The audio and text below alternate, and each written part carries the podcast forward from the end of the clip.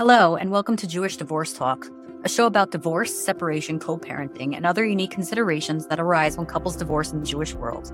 On each episode, I'm joined by experts and guests who discuss divorce and related issues from different angles and give their opinions and perspectives that often challenge the way people view divorce in the Jewish community, countering the stigma and driving for reform. I'm your host, Eliana Baer, New Jersey divorce lawyer and partner at Fox Rothschild, a national law firm with over one thousand attorneys across twenty-nine offices, offering over seventy diverse services and specialties.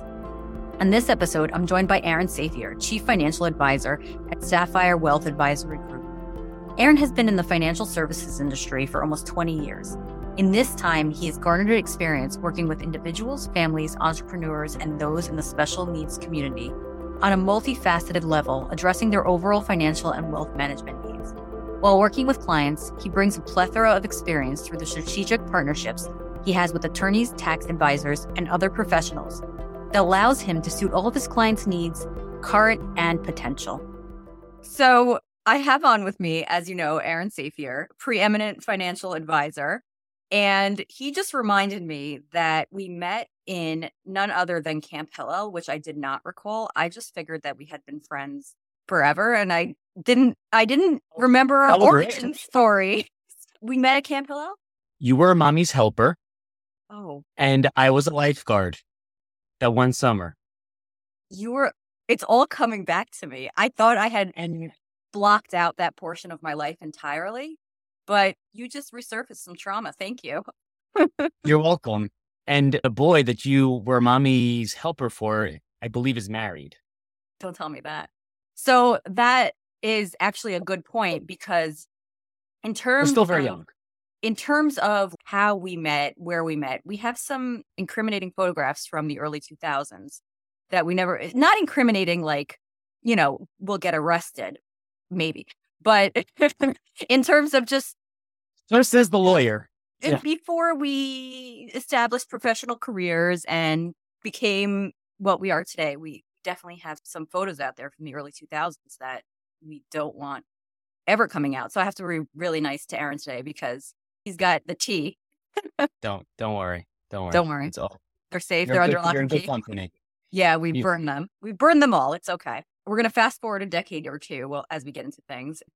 Can you tell me a little bit about the journey to becoming a financial advisor, how you got to essentially where you are today?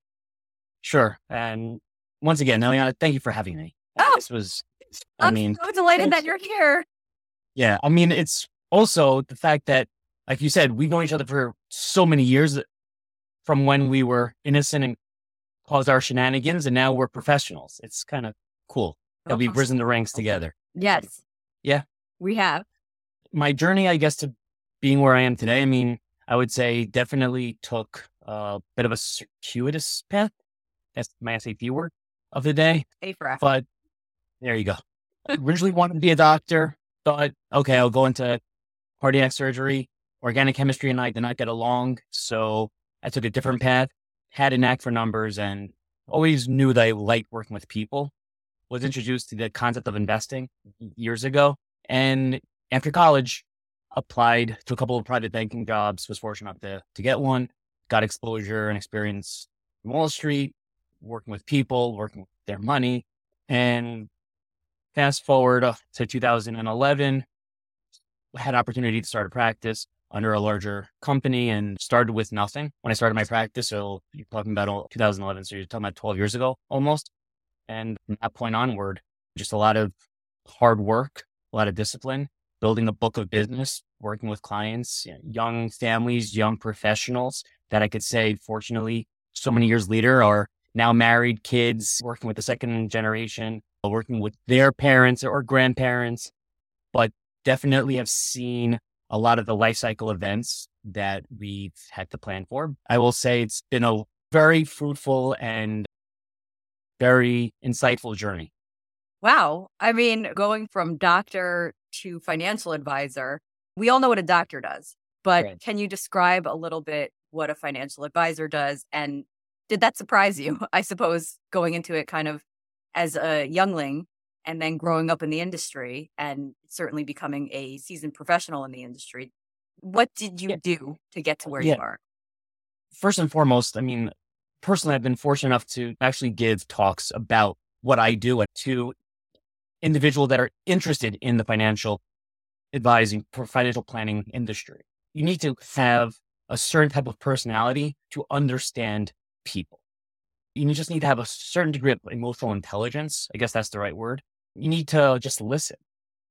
And people will share with you what might keep them up at night, what might them feel frustrated, whether it be personal, right? They might have an argument with their spouse or their child, which comes with the territory of being a financial advisor, or they had an argument with their boss, but they don't want to tell their spouse, so they tell you instead.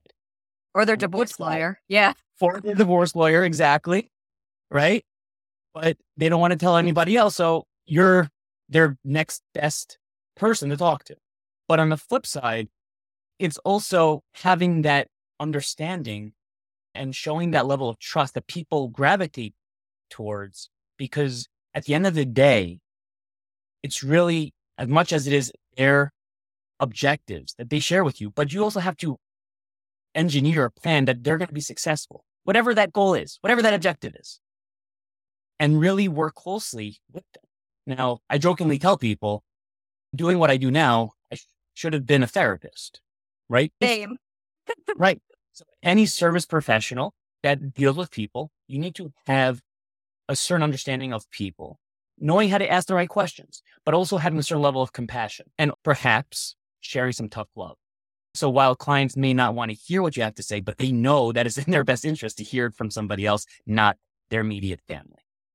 How do you deliver that tough love? Because I encounter that quite frequently in my practice also. Delivering tough love is uncomfortable for me sometimes, but it needs to happen because people sometimes, of course, act against their own interests or don't have the information to know precisely what is in their best interest. So how do you navigate those difficult issues? Great question. So obviously, in the world that we live in, we have the internet, we have Google, we have all these search engines that people could always research anything, anything and everything under the sun.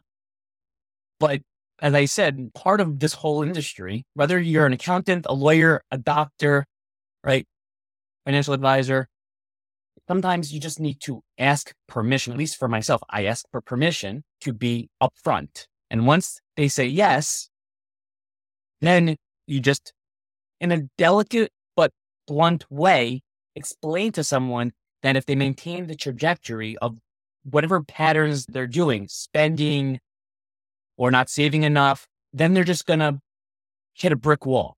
They may not want to hear it, but sometimes even in just their lifestyle or the models or simulations that I run for clients, the numbers sometimes don't lie. Does that sober people up when you run those projections and you run those models? Does it kind of alter the course of their life in terms of what they were doing to get them, I guess, to that precarious position that they might find themselves in?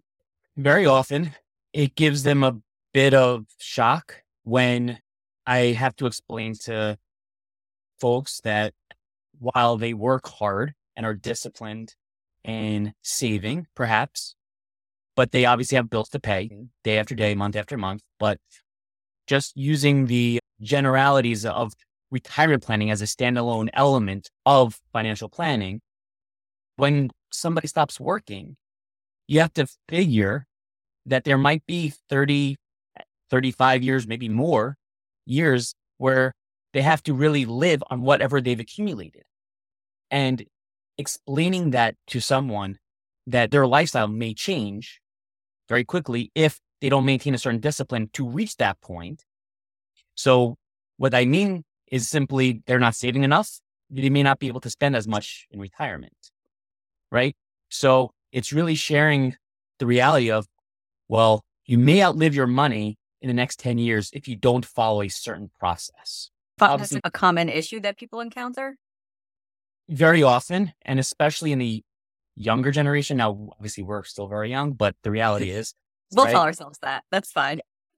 But the reality is, and by no means would I ever say it's anybody's fault.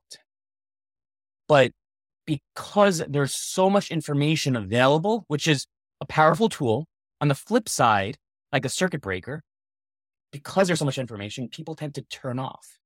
right? When a circuit breaker uses so much energy, it just turns off. And when people turn off, they end up making a decision to not do anything at all. And that by default sets people back. Or if they do anything, it's because of information that they may have received from their colleague, someone in their family, a book they read. It might be useful information, it may not be appropriate for the individual. Interesting. So in generalities, yes, there are always rules of thumb, rules of thumb as to how much money somebody should live off of in retirement, the rule of thumb of how much money they should put into their bank accounts or their investment accounts. But at the end of the day, those are generalities. It really comes down to what is important to you. What is your goal? What are you trying to accomplish? It doesn't have to be one thing. It could be a variety of things. But as we go through life and we hit different life cycle events, it's not so much about planning a year before or five months before. You need to start planning sooner. And I always use the analogy of planting a tree, right? I mean, many people have heard of Les Brown, right? He's he's a great motivational speaker. I've read a lot of his books, listened to him. And he always uses this in terms of motivation, but there's also some point made when it comes to planning, right? The bamboo tree, if you water it every day for five years, it grows ninety feet tall in six weeks. But if you miss a day, it doesn't grow. Planning is similar in that context. You just need to do a little bit of planning every day, every month. Make sure that your goals are in order. Make sure your strategies are in order. And if you do a little bit of that periodically, then you perhaps could be very successful. It sounds like at the end of the day, you're really a problem solver. Like you go in and you identify people's problems in terms of finances. I identify people's problems in terms of divorce. You do it in terms of finances. And go in and develop a strategy that's really tailored to the individual. Whereas if you do a Google search or if you do a all the other types of searches that there are out there and just consume information, you're not going to get that type of tailored problem solving that's really designed to address your individual needs and requirements. Correct. Correct. I guess it's apropos given what you do for a living, but very often I've been fortunate enough to be asked to give talks to young couples who may not independently have done any formal planning, but marriage as being a life cycle event. Unfortunately, in general, and Eliana, I'm sure you could speak to this, but money can be a deal breaker in a marriage. And so I've been fortunate enough to be asked to give classes, financial literacy classes, to young couples before they get married. I mean, we know an ounce of prevention, the old saying. So it sounds like you're really kind of heading it off at the pass and addressing these issues before they arise, really, so that people aren't stuck Correct. in and my we- office in twenty or thirty years with, you know, mountains of consumer debt and no retirement savings to show for it. Right. I mean, th- there's some truth. It's scary, but there's some truth behind some of the numbers that we see on the internet or hear about on the radio, right? How there's very few people that could afford to pay. I don't know what the actual number is, but I think it's a thousand dollars. one thousand dollars, yeah. Yeah. Right. That is problematic. Right. That right? That's a real figure. I mean, obviously, different people have different life circumstances in terms of their ability to earn an income, disability, you know, different challenges that they face, which is why it's, I guess, so important to have somebody in your corner to tailor a plan that's specific to your needs. And one of the challenges, obviously, that I encounter on a daily basis is people restructuring their finances due to a divorce, right? Speaking of major life events, that's as major as they come from an emotional, financial, every other perspective. It's a total life shakeup. So how do you help people in a divorce or even another situation, which is a total life shakeup? It could be a death, but divorce is a prime example of something that is very financially impactful to many individuals that really, you know, makes an indelible mark on their financial life. So how do you navigate that type of issue?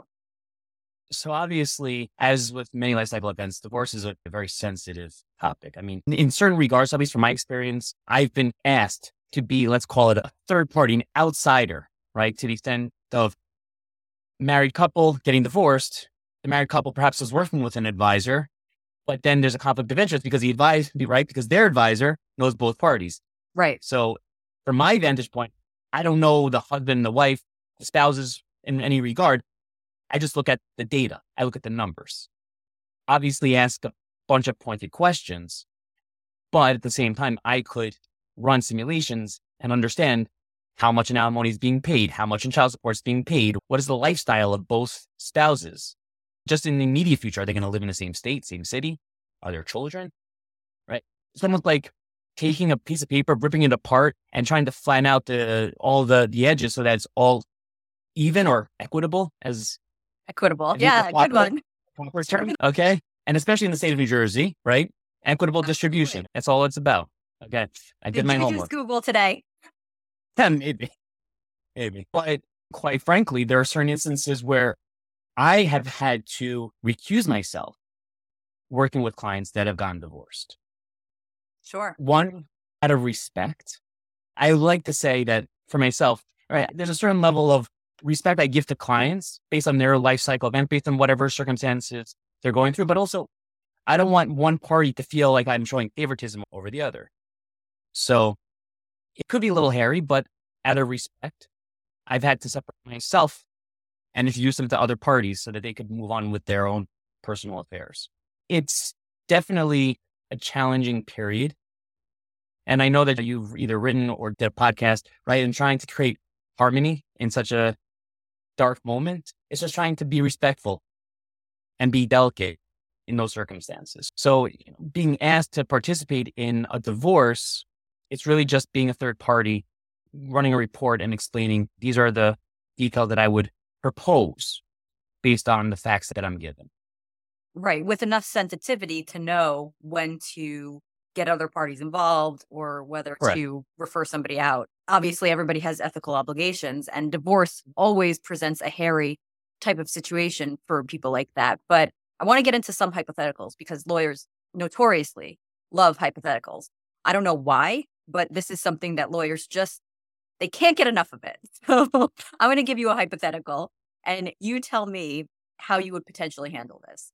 So we have a mother, a father, both getting divorced. And divorce typically, I mean, the statistics show that divorce disproportionately affects women financially, more so than men. And there are a lot of reasons for that. And, you know, I'm not going to get into, I guess, the more normative type of reason that divorce affects women more substantially than men. But this mother wants to restart her financial life. Maybe she has a couple kids. She was used to living a certain lifestyle during a marriage, an intact marriage. And now she is kind of floundering out there in the world on her own. How can you help her to kind of move the needle to become financially stable again? Sure. So I guess to understand the larger question, right? I don't want to say restarting her life, but starting her life a quasi quote unquote clean slate, perhaps with having children. Perhaps she's a professional, she has a job, she has some sort of income, but obviously supporting herself and children typically can be problematic, especially children come with a lot of bills by default. Yes, right? They do. Right? You got to love them, but yeah. You have um, there's always a, pri- there's a price legally, tag. Legally, obligated. I know, no.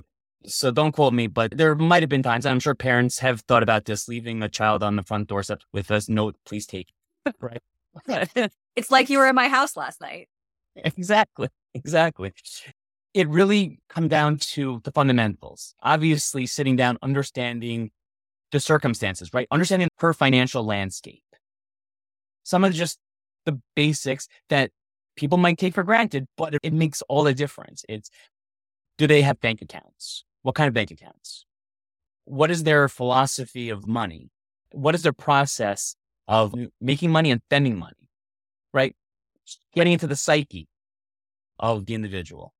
Then going on to larger things. What are their objectives?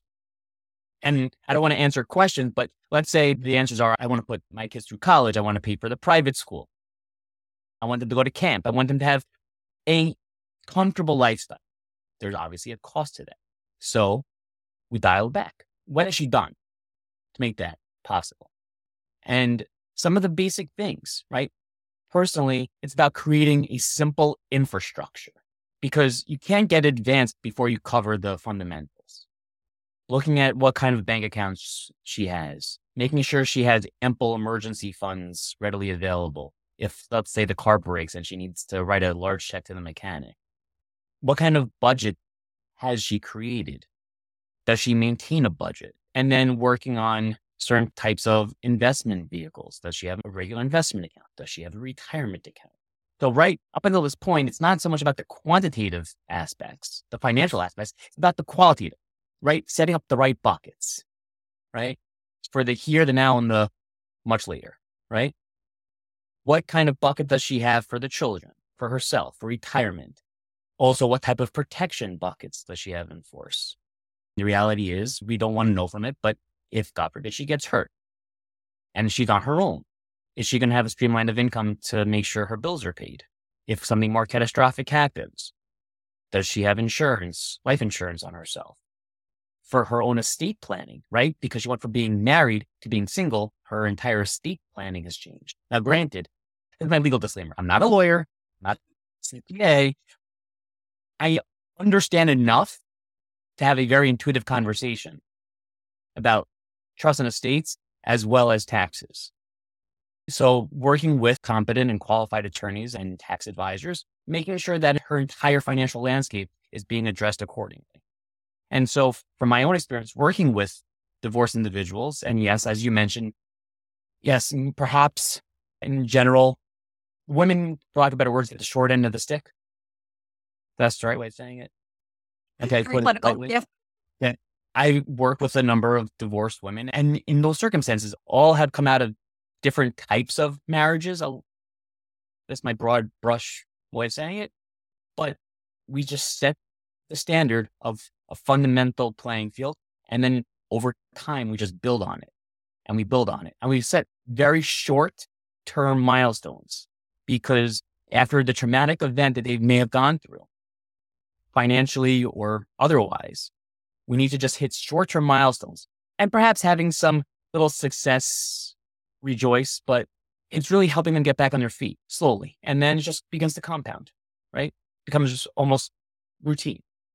Yeah. And that's that really, I think, important for people who are just starting out to set those short-term goals that turn into long-term goals. Right. And I think that especially for young mothers who might just feel lost in the world, it's important to have like a guidepost to work toward. And, you know, I don't want to discount the plight of men in all of this because men, and I'm going to use some generalizations, but oftentimes they'll have an alimony or child support obligation. And that will be, I guess, a factor that they have to deal with in their financial lives for the foreseeable future. And in New Jersey, we also have an obligation to, if you're divorced, to pay for your children's college education. It's not the case in all states, but it is the case in New Jersey. So for a, let's say, primary breadwinner who has an alimony obligation, who has a child support obligation, who has college in the background there, and also, obviously, the day-to-day expenses. I know in the Jewish community, obviously, there's going to be potentially a yeshiva tuition obligation, which could rival an obligation for college, and parents kind of have to get that together and make it work. But how would you work with somebody like that who is just sort of surviving day to day in terms of the mounting financial obligations that this person is experiencing? How would you help them be able to at least save for college if they have a few kids or whatever it is, just to fulfill their primary obligations and obviously the secondary goal, which is really a primary goal, but it sometimes falls by the wayside of retirement savings and things of that nature. Right. And no, these are all great questions. I mean, for better or for worse, not every outcome has the same, let's call it linear progression, same process. Everybody is different. But again, going back just to the fundamentals, understanding where they are now, perhaps after the dust has settled, after the divorce decrees have been issued and finalized. Very often, there are times, and I bet very often the breadwinner or the one that's paying the child support alimony also has, I mean, if nothing else, a life insurance policy, because if they predecease their ex-spouse and they're still responsible for paying child support alimony and perhaps private school or college tuition, there is a sum of money received, right? Yes. You took the next question out of my mouth, so I appreciate that. No problem. No problem. My pleasure. If I only went to law school, we could be working in the same practice, in the same firm too. Who knew? Well, it's not too late. Like, please God, no. No, thanks. But quite honestly, it really comes down to the fundamentals, right? Understanding the landscape, understanding, and I call them buckets. I mean, like a doctor, perhaps they understand the science of the medication that they might be recommending. To working with clients, especially in a very sensitive area of their life. And even if it's not a sensitive area, but just in general, I mean, I can speak for myself. I try to take the jargon, the technical jargon out, and I use basic terms. So a bucket for education planning, right? That's five terms, right? A bucket for retirement planning. It could be an I R A account, it could be a Roth I R A, four oh one k, what have you. But it's just identifying all the necessary accounts that are pertinent for one's success and their children's success. And then it's then quantifying how much money should go into each of those buckets at different intervals of time. Sometimes it makes sense to put a little bit into all of them or put more into one than the other. But as long as there's some level of consistency to help them hit their objectives, hit their goals. Granted, in a divorce situation, there are a lot more expenses. So your level of expendable income is probably limited, but the process or the discipline of putting money aside, one shouldn't stop, perhaps if they could afford to not stop, but all the money that you're setting aside and, you know, using in a productive fashion over the long term could very well be benefit to them versus just stopping altogether. And I hope that No, I like I like how you explain it, because one thing you said to me that has resonated so much with me was, if a six-year-old can't understand it from a financial perspective, you shouldn't do it. And that to me was like, yes, that is correct. And the way you just broke it down in terms of creating buckets and intervals and things of that nature really brings it to a level that everybody, including six-year-olds, can understand it and can really take control of their financial lives, because it's just, it's like bite-sized pieces that you're guiding people, and totally manageable, you know, totally manageable, totally understandable. And I think that obviously it resonated with me. So I hope, you know, me doling out your advice will resonate with others, because it was incredibly valuable and eye-opening. Yes, if a six-year-old can't understand it, don't do it. And if your financial advisor can't explain it to you in a manner that you understand, then, you know, time to go elsewhere, because it shouldn't be an esoteric concept when you're talking about your own money. You should understand what's happening. Right. No, and I sincerely appreciate it. At the end of the day, and I'm very fortunate, right? People entrust me with their money, but in turn, money is the material object that helps people feel comfortable, could live comfortably. Knowing that it's not my money, it's theirs, I approach it as, okay, I need to help them make sure that they don't outlive their money, make sure that it's being used in a productive fashion, but also not just talk about roses and sunshines every day, but giving them a front row seat in, if there's certain habits that are kept up, they may not be successful or will not be successful. It's completely valuable. And also, obviously very eye-opening for a lot of people when you lay down the tough love, I suppose. And that's probably one of the scenarios where you have to use that tough love. But speaking of tough love, you and I have worked with many populations, right? We've worked with Jewish communities, other communities, ethnicities, nationalities. There are unique considerations in every single population that you work with. And I don't want to paint broad strokes, but there's obviously nuances between individuals in those populations. So, you know, everybody gets their tailored plan, but probably you begin to notice some patterns as you're working with some communities. In the Jewish community, what do you see as, I guess, the biggest financial obstacle, the biggest challenge facing the community as a whole and people that you work with? And how can you assist people in navigating through those challenges? Loaded question. That is a loaded question. Proceed with caution. I know. I'm walking into a minefield right now. I'm just going to face the question head on. And I'll just share a question that people have asked me in general. And it's obviously a big weight in people's minds. And let's call it the typical table talk, right? There's private school tuition. There's summer camp. Summer camp is not the price it used to be. Tell me. Yes. Right. But then also just thinking about, let's call it our childhood relative to the childhood that our children have. I also find that the whole concept of wants and needs have been absolutely fogged. The need of having the best brand clothing. I'm not going to tell somebody at what age somebody should have their own cell phone and have the top plan. People have the need to go away. Right. Again, need versus wants or desires. So how does one really address it? Well, we could be on this for hours, but it really stems from a number of things. So I'll just give a somewhat of a little bit of a broader answer, if that's okay. Absolutely. And people could take it for what it's worth. And I'm speaking from my own experience, from what I've seen just working with clients of different religions, ethnicities. It stems from the philosophy of the family, right?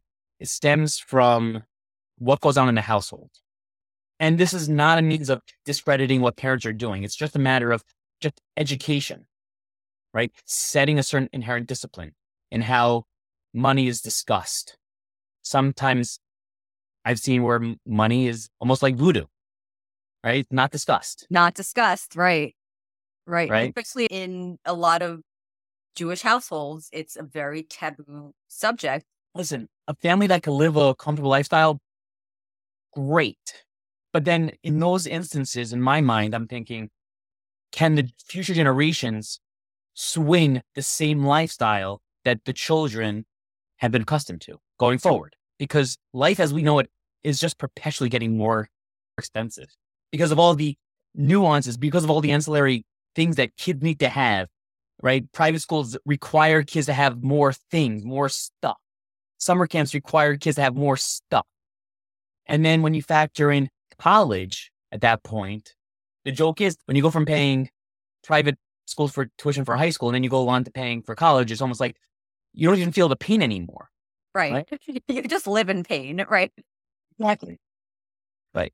But I believe that it comes from a certain element of just the dynamics of the family. Not to say that parents should open up their checkbook and go to their kids and say, this is how much we have in our checking account. But just understanding, just having an open discussion of what money is, how it works, and explaining to children so that they understand as much as it is, obviously, to give charity and to give, but also understanding that you have to plan accordingly, not spend frivolously, but you need to save. You need to think about the future and using baby steps. Right? You don't need to put away tons of money. Not the grass, but time is a factor when it comes to building money, building wealth. So the younger, the earlier you are, the earlier you start, it makes it a lot easier. I put that in quote, easier, because of the inherent disciplines you've built. But there's no right answer. There's not one answer that's going to address all the problems. But it comes down to planning early, starting early, and putting a little bit of money away into different buckets for yourself, for your children. And if you're in a position where you can do it for your grandchildren, even more so. Because at the end of the day, also, as much as you obviously want to take care of yourself, and from working with older clients that are looking to help their children and their grandchildren, fast forward one hundred twenty years, you also want to plan for a proper legacy. So when looking back, your grandchildren, great-grandchildren to then realize, oh, my grandparents did this, that, and the other, and I want to continue that process. Rather on the flip side, saying, they did this, thank you, and assume that's going to come to them. No, it right. takes work. It's hard work. You need to perpetuate that cycle. So you actually inadvertently, maybe, but maybe purposely used a few divorce buzzwords that I picked up on okay. in that answer. You said that, you know, in terms of lifestyles people become accustomed to, that's a divorce buzzword we use to maintain okay. certain standards of living. And many times it, it's a legal, it's a legal analysis. What was the marital lifestyle? Can it be maintained? In terms of in the divorce context, do you see that manifesting with these hard conversations? Because many times the inquiry is, well, can we maintain the marital lifestyle?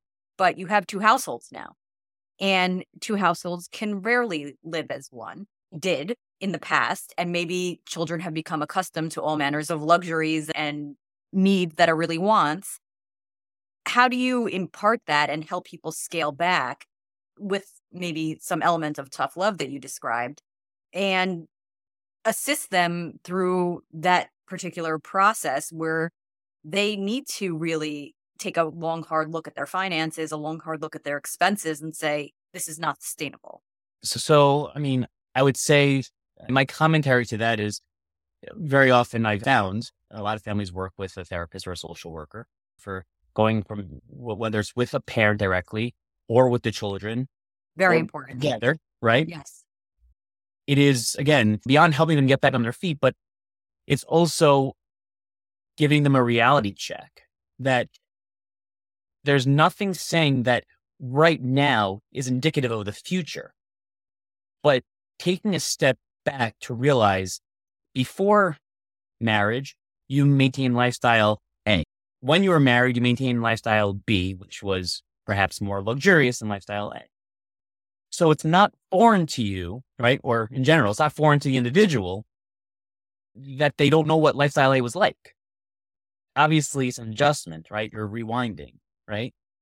But let's call it a motivational strategy that over time, if we could build out a plan that we could get them on that trajectory, wouldn't that be a great motivator so that they could maybe get there, right? Until such time their life changes again. Right? To lifestyle D, right? Maybe that's retirement. Maybe it's after their kids leave the house, whatever it is. But everything is fleeting. That's a good way to put it. I mean, it may not be having whatever they consider to be luxury, right? Everybody has a different definition of luxury. But whatever they consider to be luxury, that doesn't mean that they will have it to a T, but at least it will be more comforting than where they were right after getting divorced. Sure. It's not about survival. It's about thriving, right? Right. Ultimately. Absolutely. And maybe there are some sacrifices today to thrive tomorrow, but that's a very fair and valid point that life circumstances change as our life goes on, and it's important to be malleable and flexible to address mm-hmm. those issues. So you've described a lot of kind of interpersonal handholding and dealing with individuals, maybe in some dark times and things like that. It can get heavy. I can tell you from my own personal experience, it could absolutely get heavy, especially the two of us are very alike in that sense, in that we care about our clients, we care about outcomes. And to shoulder that burden tends to be pretty intense at times. So how do you personally decompress and so that you don't carry that weight around? Because it's important for everybody to have a hobby and to balance a very intense career with a very strong outlet, I suppose, for stress. So what do you do in your spare time? In all your spare time? All my spare time. All your one minute of spare time. Seriously, no joke. Oh, right off the bat, I mean, friends, family that know me, I'm a very big gym goer, going to the gym six days a week. That's a out of that thread with professionals, by the way. I don't know what it is, but there's something inherent in being a professional that makes you want to lift heavy things. Like, I don't know. I don't know what it is. I mean, obviously the science is the endorphin release, right? Which you could also get from having chocolate too. It's all about balance. Absolutely. You know, cho- chocolate shake while lifting weights, you know, it's great. But you know what? An hour in the gym for myself, it accomplishes a lot of things. One, it gives me a sense of just being by myself. I set my cell phone in a way so that only my wife could contact me. God forbid there's an emergency. Because unless somebody's absolutely dying, there's nothing that's earth-shattering that needs to be done in sixty minutes. Putting um, that on a billboard outside my office. There you go. There you go. Is somebody dying? No. No. Boy. Flow chart. Is somebody dying? No. Call back later. Yeah. Exactly. Exactly. But going to the gym first thing in the morning kind of sets the tone for the day. You know, gets a lot of stuff out of my mind from the day before, but sets the tone for the day. Swimming one day a week also. I do that regularly. I'm pretty regimented when it comes to the gym and a lot of stuff that I do. Well, you have to be in order to fit it in and to be consistent. Yes. Somewhat have to be a little bit obsessive about it or else it just doesn't get done. That's what I find at least. Exactly. And uh, obviously we all have our moments with our kids, you know, where we want to hang them outside to dry. But I love playing with my kids. Like my son's at an age where we go outside and play football, baseball, whatever. My daughter's three. We go outside and we color or we color inside. We just have a lot of daddy-daughter time or what we call daddy Judah time. That's my thought. Spend time with my wife, you know, go on walks. Changing the environment makes all the difference. Absolutely. It's important to have an outlet or else you could drive yourself yeah. a little crazy with it. But I'm glad that you're regimented about it. I can take a page out of your book and just be better about being more consistent with gym going, which I aspire to one day. But Look, I, with a three-year-old I, I, still in my bed, you know, not happening. No, listen, it's all good. I would show you, but still in the box. I also build Lego. What? I still build Lego. I know this. Yes. My son have is very much... Death into, Star? No, I have Bugatti. Oh, that's fancy. There are a lot. I think it's about a thousand steps. That would stress me out. But everybody needs to have, to have their outlet. We have a Death Star yeah. that my son built, my now fourteen-year-old. He built it when he was like ten. And yeah. I, we had to move it from one house to another. And it was like, we had to create a special box for it. And just the Death Star, nobody could disturb it or else there would be history on it. Oh, there would be help. Yeah, no, one hundred percent. Yeah, no. So I get the mentality, but to me, it, that's stressful. But I'm glad you like it. It's a great way to just focus on something that's not work related. Yes, million percent. And to end off, how can people yeah. learn more about you? Where can people find you on the interwebs out there? They're overwhelming, but direct people. So they could go to my site, which is Sapphire Wealth A G. So Sapphire, like the jewel, Wealth A G. Obviously has my correspondence information there. LinkedIn. My email. LinkedIn. Yes. Thank you. I'm old school. LinkedIn. Email, send me a carrier pigeon. Yeah. Seriously. Yes. LinkedIn. Aaron Safier, S A F I E R. Facebook. I have a Facebook page. So there are various ways on social media that one could find me. And I post regularly during the week of different topics, different videos that might be interesting. And it's, you know, always a pleasure to chat with people. Everyone has a story, how they got to be where they are today, or sometimes, not to sound all cliche, but sometimes people are still writing their story.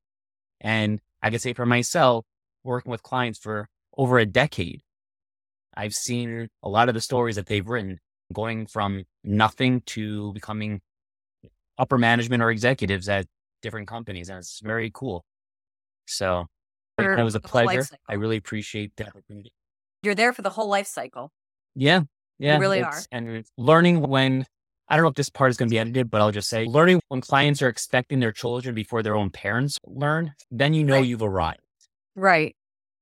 Absolutely. And it's been a pleasure having you on. Thank you so much for sharing your wisdom and experience. And overall, I think what really came out is that you really care about every single one of your clients and about everybody who you encounter. So people are really lucky to benefit from your expertise, from your knowledge. And, you know, go see Aaron because he's the best. I appreciate it. I appreciate it. But Eliana, thank you very much. I look you forward too. to being in touch very soon. Absolutely. Take care. Be well. You too. And of course, you can find out more about me at foxrothschild.com slash Eliana Baer, where you can also find my latest blogs.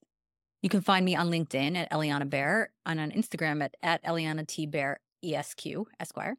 If you've enjoyed this episode and you want to listen to more, please like and subscribe to this podcast on Apple or wherever you get your podcasts.